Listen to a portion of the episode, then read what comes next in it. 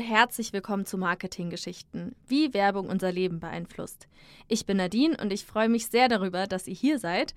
Vielen Dank auch an alle, die mir schon Themenvorschläge zukommen lassen haben. Ich freue mich wirklich über jede einzelne Nachricht. Und falls ihr mir auch schreiben wollt, dann macht das doch gerne bei Instagram oder per Mail. Der Account und die E-Mail-Adresse sind in der Folgenbeschreibung verlinkt. Herzen, Grußkarten und Schokolade. In dieser Folge geht es um Valentinstag. Neben diesen Dingen verbinden wir allerdings noch eins mit dem Tag der Liebe. Blumen. Denn bei Menschen, die den Valentinstag nutzen, um ihren PartnerInnen zu zeigen, wie sehr sie sie lieben, sind Blumen immer noch am beliebtesten. Einer Statista-Umfrage zufolge feiert die Hälfte der Befragten Valentinstag und 19,1 Prozent davon verschenken Blumen. Kein Wunder also, dass die Blumenindustrie an diesem Tag im Jahr ein gutes Geschäft macht. Laut dem Handelsverband Deutschland machten EinzelhändlerInnen am Valentinstag rund eine Milliarde Euro mehr Umsatz. Der größte Teil davon fließe in die Blumenindustrie. Es ist also auch kein Wunder, dass sich hartnäckig die Annahme hält, dass der Valentinstag nur eine Erfindung von findigen BlumenhändlerInnen sei. Aber stimmt das wirklich? Ist Valentinstag nur ein Marketing-Gag? So viel vorab. Der Valentinstag hat seinen Ursprung im Christentum und nicht in einem Konferenzraum, in dem sich Werbetreibende einen weiteren Feiertag überlegt haben, um noch mehr Umsatz zu machen. Aber um die Geschichte hinter dem Valentinstag wirklich zu verstehen, muss man mit dem Namensgeber anfangen. Und das war der heilige Valentin, der wahrscheinlich im dritten Jahrhundert nach der Zeitenwende in Italien lebte und auch starb. Der heilige Valentin hat viel gemeinsam mit einer Person, über die wir in diesem Podcast schon ausführlich gesprochen haben, dem heiligen St. Nikolaus. Genau wie beim heiligen Nikolaus gab es viele Legenden um den Heiligen, die historische Person ist aber eher schlecht nachvollziehbar. So ist zum Beispiel unklar, ob es sich bei St. Valentin um den Bischof von Terni in Umbrien gehandelt hat, der hauptsächlich für seine heilenden Kräfte bekannt war, oder um einen Priester, der in Rom lebte, den christlichen Glauben verbreitete und für diesen sogar starb. Zu beiden Personen gibt es nur unzuverlässige Quellen. Es ist am wahrscheinlichsten, dass, genau wie bei St. Nikolaus, mehrere historische Personen zu einer heiligen Figur verschmolzen. Und auch wie beim heiligen St. Nikolaus gehörte der heilige Valentin in der christlichen Glaubensgemeinschaft zu den volkstümlichen Heiligen. Diese waren in den Köpfen der Menschen besonders präsent. Das war auch der Grund dafür, dass der heilige Valentin 496 von Papst Gelasius I.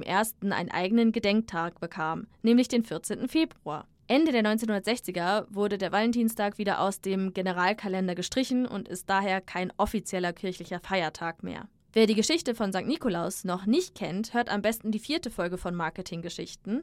Da geht es um die Frage, ob Coca-Cola wirklich den Weihnachtsmann erfunden hat. Zurück zum heiligen Valentin und zum Valentinstag. Warum ist der nun am 14. Februar? Und hat das Verschenken von Blumen wirklich was mit dem Heiligen zu tun oder hat diesen Teil der Geschichte tatsächlich die Blumenindustrie einfach dazu gedichtet? Der 14. Februar ist wahrscheinlich der Todestag des Valentins, der als Priester in Rom lebte. Er soll an diesem Tag im Jahr 268 oder 269 von Kaiser Claudius Gothicus zum Tode verurteilt und geköpft worden sein. Genau wie der Feiertag stammt auch nicht der Brauch, Blumen zu verschenken, aus einer Kreativbude in New York, sondern hat traditionelle Gründe und davon gleich zwei. Nummer eins: In der christlichen Glaubensgemeinschaft rankt sich die Legende um Valentin, dass er entgegen des Gesetzes römische Soldaten mit christlichen Frauen verheiratete. Zu diesen Trauungen soll er den Paaren immer Blumen aus seinem Garten geschenkt haben. Daher gilt Valentin unter anderem auch als Patron der Jugend, Liebenden, gute Verlobung und Heirat. Nummer zwei: Das Blumenverschenken stammt noch aus der griechischen Mythologie. Im alten Rom wurde die Göttin Juno, Schutzgöttin der Ehe und Familie, am 14. Februar dadurch verehrt, dass man Frauen Blumen schenkte. Daraus entwickelte sich dann wahrscheinlich der Valentinstag. Welche der beiden Theorien stimmt, lässt sich nicht mehr belegen. Viele Jahrhunderte später rückte St. Valentin immer weiter in den Hintergrund und die Menschen in unterschiedlichen Ländern begannen, eigene Bräuche zu etablieren. Vor allem in England nahm der Valentinstag früh einen festen Platz als Feiertag ein. Spätestens seit dem 15. Jahrhundert spielt der Valentinstag eine wichtige Rolle für die Partnerinnenwahl.